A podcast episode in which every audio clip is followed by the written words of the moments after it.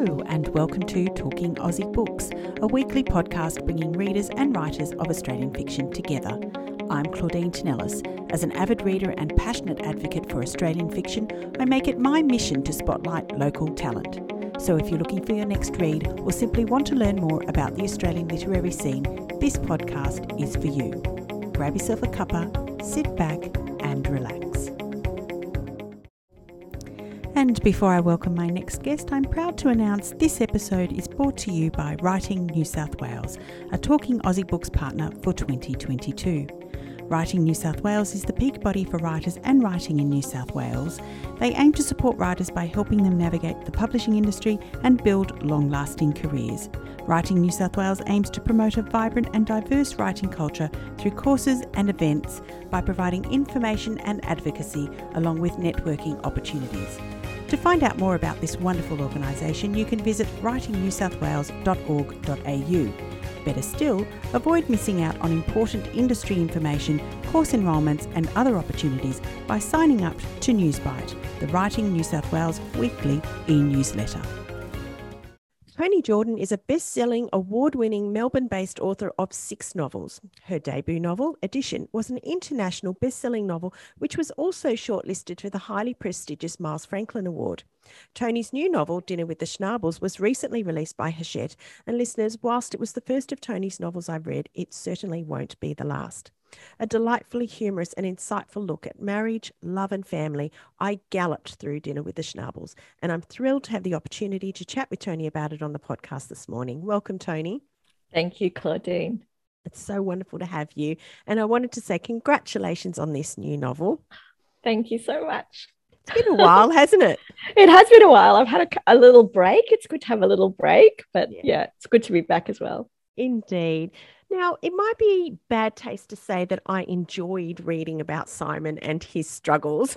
Perhaps it's better if I say that I appreciated gaining insight into the struggles that he and his family faced in the wake of his business going under and how he came to terms with what had happened. So I wondered, Toni, then if you could tell me a little bit about the story and what inspired you to write it. Well, I think it really came out of 2020, Claudine, to tell you honestly. Nobody had a good year really in 2020. And I was really watching a lot more television than I would have otherwise watched. And I really found myself drawn to, you know, shows like Ted Lasso and Schitt's Creek and those kind of, you know, heartwarming sounds like a sledge, like it's something wrong with being heartwarming. But I really, with everything going on in the world, I just wanted something that was uh, about the good in the world, if you know what I mean. So I, I started to think about the book and, and what I wanted to say about it. So I was trying to capture that vibe. I wanted to have a man who you know, as you say, was uh, down on his luck. Simon has lost his business in the lockdowns and is not having a very good time. And he's surrounded by these people, the Schnabels, his in laws, and he's trying his best, but poor Simon doesn't really quite get it. Basically, his, his in laws give him a job to do he has one week to make a garden in the backyard of his wife's best friend, and circumstances conspire against him, but he also conspires against himself. So, you know, we get to see if he can manage it. It was a really terrific insight into the psyche of somebody who'd been through quite a traumatic event in his life i think it really it really was you. now, the Schnabels, who are, as you say, Simon's in laws, are not the easiest people to get along with. Well, not for Simon anyway. The relationship his wife Tansy enjoys with her family, her siblings in particular, isn't something Simon understands, is it? No. So he's an only child with kind of distant parents and this idea of everybody being in, in everybody's pocket and ringing all the time and coming around and and kind of you know having their two cents say about everybody else's business he finds it quite surprising he's grateful for it in a funny way because Simon and Tansy have two children of their own and and he likes the idea that those children will always have someone there for them. But yeah it's a, it's all a bit bemusing and he, he doesn't quite know how to handle them. He's a particularly flawed character i think. I mean he's can i just i love that he's a flawed character and it's very interesting to me that often i get these very few few from readers actually mostly from people in the publishing industry who say things like can't you write more likable people? And i kind of think oh it's the flawed people i find so fascinating. I mean they're the ones that i want to see why they're like this and what could possibly be going on in their heads and and what you know what is happening behind the scenes. But anyway i interrupted your question. What were you going to oh, say? not at all not at all. I think that's fascinating. Look there's a lot to be said about the unlikable character and i think like you they make the more interesting subject for sure. But in in relation to simon yes he is a he is a flawed character and, and he's wallowing in self-pity after the failure of his business and he seems to have a great deal of trouble motivating himself to do anything very much. In fact, I, I would go so far as to say he was he was severely depressed. Yeah, well, viewed, yeah, it, he viewed so everything around him through this exactly. like lens of failure, didn't he? Yeah, absolutely. And you know, this is the kind of reason. This is another one of the reasons why I love characters like this because of the differing responses you get from people. Like everyone has been really generous about this book all the re- all the readers who've spoken to me have told me how much you know they loved it and etc. But some of them say, "Oh my God, Simon is so annoying. I just about wanted to kill him by halfway through." and other people say to me, "It's so obvious that he's in the middle of a major depressive incident. Why is nobody helping him more?" So just those kind of those varying responses, the nuance of writing a character, you know, where is he like this is he like this you know it it it, it you know some of the book club discussions that people have told me about have been you know very illuminating about about uh, the way readers think and about their lives about their priorities and their personal experiences with depression and how it strikes people. So you know that's the beauty of writing a character that's kind of shades of grey instead of black or white. And I think what I particularly loved about this book, Toni, is that you haven't shied away from talking about the lingering effects of COVID, the financial fallout for those who lost work or businesses, and the psychological impact that had on many people. None more so than the, than the people of Melbourne who endured multiple lockdowns and some of the toughest restrictions in the country. And I know that many writers have avoided dealing with this in their writing. So, on that basis, I'm really interested to understand if this was something you were concerned about when you were writing Dinner with the Schnabels, or were you keen to explore post pandemic issues? Well, Claudine, it was actually a big decision. I had a lot of chats with my friend, you know, mm. my novelist buddies, and a few of them said, that's it. I'm writing my next novel in, set in the 70s. I just refuse to engage. I give you a psychic prediction now for the next like two years, you're going to see a lot of historical fiction. Like it's just going to dominate. I just kind of felt that because I was writing it in 2020, if I did it carefully, I thought I had an opportunity to capture a particular moment in time and, and make it something that spoke to what how we were all feeling. So that took a couple of things. It took work, obviously. Like I went back and um, I knew it would be coming out early this year.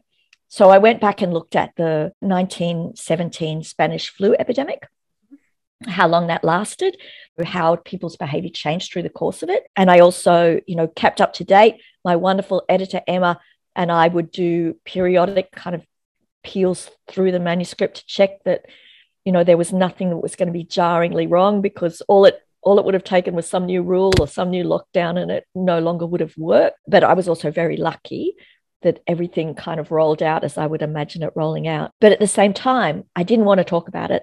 I didn't want to mention the pandemic. I didn't want to talk about it at all. This was going to be purely and simply about recovery, about how people put their lives together. Yeah, it's so fascinating to me because interestingly, that's something I'm exploring in my current manuscript. And I you know, I think when we were in the grips of the pandemic, a lot of writers were asking that question is that something that we're going to be writing about yep. in yep. the future, or is it something that, you know, will date our work? And a lot of people want to move past it, they don't want to dwell on it. Yeah, it was so interesting to me that you were you, you took the bull by the horns with this novel and you squarely dealt with not so much you know the actual like the the oh yeah so that was important that i didn't mention any of the details like i don't want to go through the details again and i'm sure nobody else does but mm. you don't have to because it's also fresh in our mind so all i have to say is you know there's a mask in the bottom of tansy's bag or something and we all know you know we all know so it can be very light but the repercussions can be very deep. Indeed, they can. Now, I think I mentioned that you were from Melbourne, and I'm sure, like many other people, you witnessed firsthand the devastation wreaked upon businesses and families by the pandemic. But was there anything in particular that you needed to research in order to bring Simon's experiences to the page? It was a pretty research light book, actually. I, have written research heavy books before, Claudine. Like I've, yeah. I've written historical fiction and books that dealt with quite specific um, mental health disorders. Um, but this was really about the the empathy involved in getting into the mindset of a middle-aged man, which I'm not. I'm not a 42-year-old man. Surprise. Um, and and to try, and I don't have any children, and I don't have brothers, and I live in Melbourne, and my whole family it does not. I have no family here. So it was really about that active creative empathy that that fiction is just so good at, like the whole beauty of fiction is that it forces you to see the world from the perspective of someone who's not you you know? It forces you to think about what is life is like for somebody who's different from you. And that's part of the experience for the reader but it's also part of the experience for writers. It forces you to sit down and go okay, if I was this person, how would I see the world? So, on that, I wanted to know if, it, if there was a particular reason you chose to write the story from Simon's point of view. Interesting. I deliberately chose a male protagonist, and I've never written an entire novel. I've had like my novel Nine Days has nine different first person narrators, and a couple of those are blokes. But I've never done a whole novel from the point of view of a male before. There's a couple of things. The things that I was reading about that time were all male narrators, and I was kind of admiring that again, that act of entering into somebody else's skin, somebody different from you. But I also kind of think that for me, myself, the lockdowns weren't difficult, right? I'm kind of an introverted person. I work at home by myself anyway. I don't have any children my parents have my mum's passed away and my mother-in-law's passed away and my dog passed away oh, so no. it's all um, I, I, have really very little uh, people to worry very few people to worry about and a job and a personality that lends itself to sitting inside and reading books and yeah. that's fine my husband though my darling husband who is an outdoor social exercise person who loves people, who is very extroverted, found it really enormously difficult.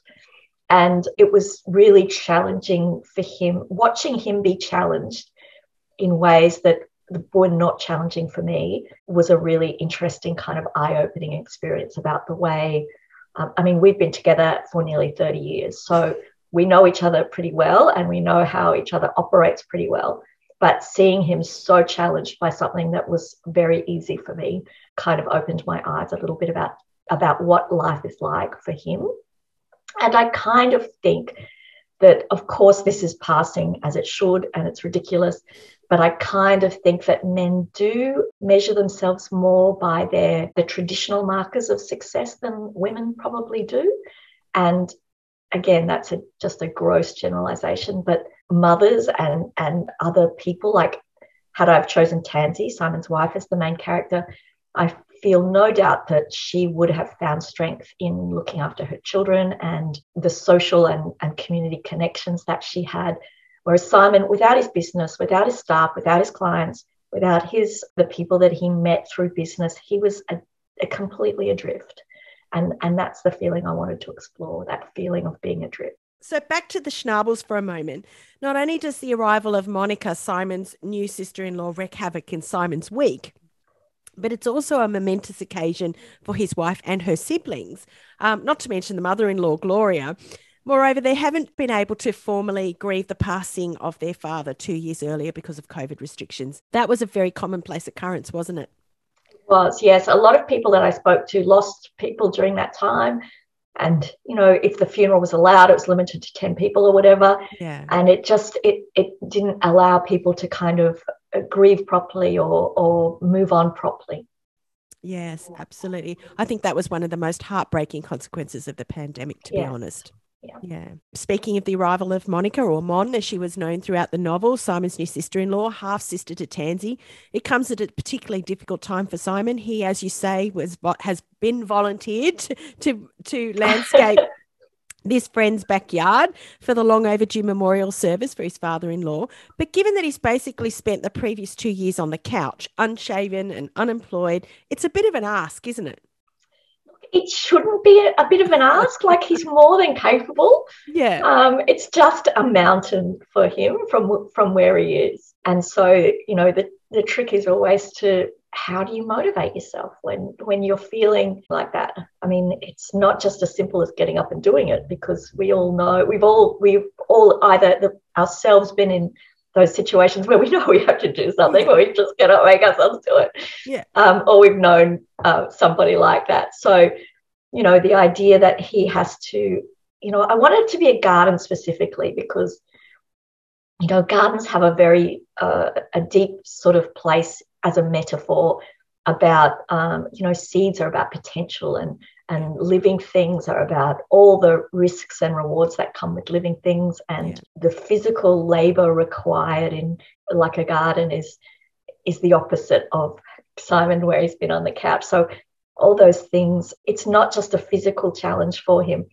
He also has to has to deal with this idea of, of starting afresh and and the kind of insult to his ego about making this beautiful space um, for a family that's not his a family who is living in this um, tiny little fat flat because they lost he lost their house basically. Yeah. Um, so you know, there's a lot of guilt and a lot of shame and and a lot of stuff pressing down on him. He has a week to do it. A week to get his act together, and the novel's events run over the course of that week. Did you always have it in your mind to do it this way? Well, it, it, that was a bit of a later kind of addition because what what actually happened was when I was thinking about it and when I was partway through, I thought, oh my god this is the lowest stakes novel in the history of novels. Like it's can this guy get the garden done i mean it's not really you know can uh, you know can you defuse a nuclear bomb or something? Like it's extremely low stakes. And i kind of thought to myself how can i try and generate a bit of narrative energy from this, right? From this guy work, working out if he can make a garden or not. So I, I really just stole the that kind of. I know you have a lot of uh, writers who listen in to you, Claudine, and they will know that it's there's a common technique used in thrillers and um, those kind of books, adventure kind of and thrillers, called a ticking clock, which is you know not you have to do something, save the world or whatever yeah. the thing is, and you know the the time pressure is upon you. So I've, st- I've stolen this technique from thrillers or you know kind of adventure novels except it's it's you know not the most thrilling thing in the world so I've, I've, tried to use the same technique as you would if it, if it was defusing a bomb except it's making a garden just to try and keep the energy up and I, i'm actually i didn't know if it was going to work or not but i'm actually really pleased like um, people have been saying things like texting me things like oh my god i'm up to wednesday he's done nothing yet i want to get a ute and do it myself like you're not feeling the pressure of it which is great Indeed. And I, that was something that I absolutely felt. And I was worried for him and simultaneously annoyed by him. Yeah. I kind of wanted to give him a kick up the backside and say, get a move on, dude, because it's not going to be finished in time. Absolutely. And he was going to let everybody down if he didn't actually get it done. That's made me so happy to hear that, Claudine. That's exactly what I wanted. And it, I just thought it worked so incredibly well. And I wondered, therefore, whether it was something that you deliberately had chosen to do. Yeah, um, I did. I did. Spreading it out. I'm not really big on drafting. I like to make my ideas on the way through so I can fix it up, you know, as I go. Yeah. But, you know, I, I was three or so tra- chapters in and I thought, oh, this is just, if I spread this over time, yeah. And and the and the only thing is a garden it's just not enough. I need to kind of rev this a bit. Uh, otherwise it's not going to work. I need people to want to really keep reading. I love you know the whole goal with plotting for me is this idea of unputdownable. Like that's what i'm really aiming for. Yeah. and i i think the tight time frame helped that Absolutely. It was brilliant. In many ways, I think Simon was an unreliable narrator. His perception of the events happening around him, whereas I said earlier, viewed through the lens of this depression and sense of failure. Was this deliberate or more about the way the story came about? No, that was absolutely deliberate. I love an unreliable narrator. Yeah. And what I really love, which was such, when I realized I could do that in this book that made me so happy, is the reader knows more than the narrator than the protagonist. So he's not lying at any point. Like he's genuinely telling you exactly what he thinks and exactly what he thinks is happening around him. Of course, it's absolutely not what's happening around him. He's wrong in yeah. so many ways. Yeah. And the reader, hopefully, I've done a little prologue, which I normally don't do, but the prologue was also about signaling that Simon has no idea what's going on. Mm. And and um, the reader is hopefully always a step ahead of Simon, and that gap between what Simon knows or his comprehension of the world and what the reader is comprehending about the world. Um, I just love that also. That's the kind of thing in stories that make me happy because it means that the reader is not just sitting there sort of passively passively absorbing the story as it comes to them. It means that they're an integral part of how the story works. Yeah, absolutely wonderful. I really enjoyed that part of the story. We haven't spoken much about Gloria, Simon's mother in law, but she was a particularly fabulous character, I felt. She was someone with a dramatic streak, but also brutally honest and uncompromising. So I wanted to ask you, Toni, was she inspired by anyone in particular? Look, my mother was certainly not like that. But I have taken a couple of the lines that my mother would say and given them to Gloria because my mother was very, also very combative. Like she loved to argue. And if you, whatever position you took, if you agreed with her, if you came around to her view in an argument, she would then take your position just so she could continue arguing with you. Um, she was just a contrarian. Like she just liked the opposite of whatever was the thing. So I have given a few of her kind of traits to Gloria, but they're very different characters. But one of the delights about Gloria was also watching her interactions with her three children and with Simon, because she's really a slightly different person with all of them.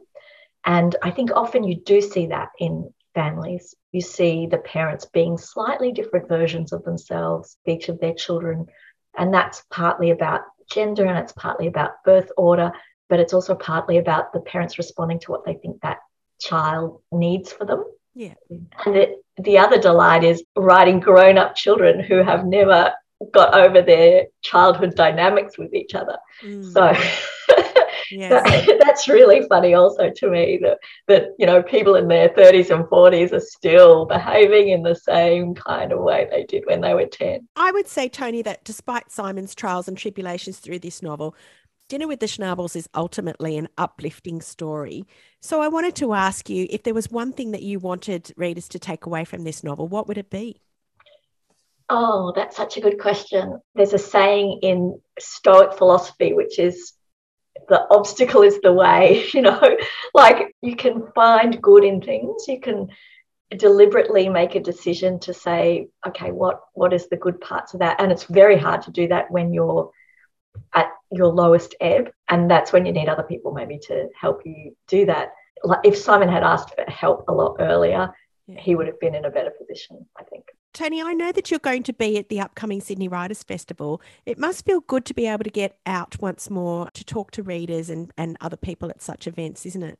It's so great. And, you know, hearing, talking to readers about this book and the frustration they feel with Simon and how they're really, uh, they, they entered into this journey with him um, as he as he, you know, tries to change his life, life over the course of a week. It's just been fantastic. Toni, you've come to a career in writing after holding a range of eclectic positions. um, you were a molecular biologist, a quality control chemist, a TAB operator, and door to door aluminium siding salesperson. So I guess it begs the question did you always want to be a writer? Honestly, it had just never occurred to me. I mean, I was always a, a big reader at school and I just inhaled novels my whole life, but I just always felt that I mean, I knew they were written. I mean, books were obviously written by somebody, but they weren't written by somebody like me. They weren't written by, you know, someone from the suburbs in Brisbane. My parents were not big readers. They had no you know, artistic kind of thing. We didn't have art or music in the house. You know, it was a very, I was the first person in the family to go to university from school. And it was just a, I thought people who wrote books were I don't know, they lived in New York or they spoke French or they were, they were, we were, my father was a greyhound trainer and, and mum had a TAB and we had greyhounds under the house and people like me didn't write books. Oh. It hmm. just would have never occurred to me. Oh, but, but look what's happened. so what's the best thing about writing novels, do you think? I love everything about it. I love sitting down every day and making up stuff for a living. like I can't believe that this is my job, Claudine. I get yeah. to make up stuff for a living. I, I can't really maybe it's because I did have a long working life before I started. Like I, I worked for 20 years in full-time jobs before I started writing. So it's very easy for me to sit down every day at the same time and do the work. I'm not a procrastinator. I feel it's an enormous privilege. I think of all the very intelligent women in my family who had no, uh, did not have the opportunity to, to have the kind of education that I've had. And I just feel like I'm the, at the moment, I feel like I'm the luckiest person alive. Oh, that's wonderful. That's so lovely to hear. Toni, you know, and you mentioned before that many writers listen to this podcast. And given all of your experiences, both in the publishing sphere and outside, I wondered if you had tips to offer those aspiring authors out there. I think something that I've learned over the part, I signed my contract for my first book in 2006. So 16 years, it took me two years to write that. So 18 years, I guess I've been doing this. Mm. And the, the really thing I've learned to value the most is the process. You can never tell how the book's going to turn out. I've published six novels and I've written another two that were not published, couldn't sell. So I've written eight manuscripts, full full length manuscripts, and you never can tell if it's going to turn out the end unless you're on a good contract. You, you can never tell if it's going to get published. If it's published, you can never control how it's going to be received. All those things are outside of your control. The only thing you can control is what you do every day when you sit down. So all I think about is the process. I divorce any of that, that other stuff from my brain. And I think, you know, I have a high, I expect a high word count from myself because I've been doing this for a long time. Yeah. But, you know, I didn't when I was a beginner. But now I say to myself, my entire job today is a thousand good words. If I can do a thousand good words today, that's that's my job. I don't have to worry about anything else. I never know the end before I start. That's like the last thing I've figured out. Just a thousand words and to enjoy it. I mean, there are so many different types of artistic pursuits that you can follow. You can do any kind of visual art, you can paint or you can draw, you can crochet, you can cook. Like there's a million ways to fill that beautiful part of your brain and make art, it, it, it doesn't have to be writing. No one's making you. And if if it truly is making your life painful, don't do it. Yeah. Like find something that makes you happy. Are you working on something else at the moment? I have nearly finished. I can't really haven't really brought myself to say goodbye to the Schnabels. Yeah. Um, so I've actually written another one, which is about Kylie, the oldest sister, Tansy's oldest sister. Oh, wow. So okay. um, we'll get to see what her life is like and, and what it's like being Kylie in, inside her brain. So that's proving fun. And will we hear a little bit more about Simon and Tansy and Kylie's story? Everybody will pop in. That's right. Everybody will will be there. I quite love those um, Marian Keyes Walsh sisters books. You know, oh, the five of them. Me too. so I kind of think now I'm going to just go around the whole family and and um, and see what life is like for all of them. Toni, where can listeners find out more about you and your books? I have a website, tonijordan.com, and I have an author page on Facebook. Um, so you can search for me on, on Facebook and I'll pop up. I'm doing a few festivals, as you mentioned, Sydney and then Queenscliff and then Williamstown. Um, so I will be kind of around and I'd love to say hi. Fantastic. Toni, I thoroughly enjoyed reading Dinner with the Schnabels, a bird's eye view into the pressures of modern life and what it means to be a family.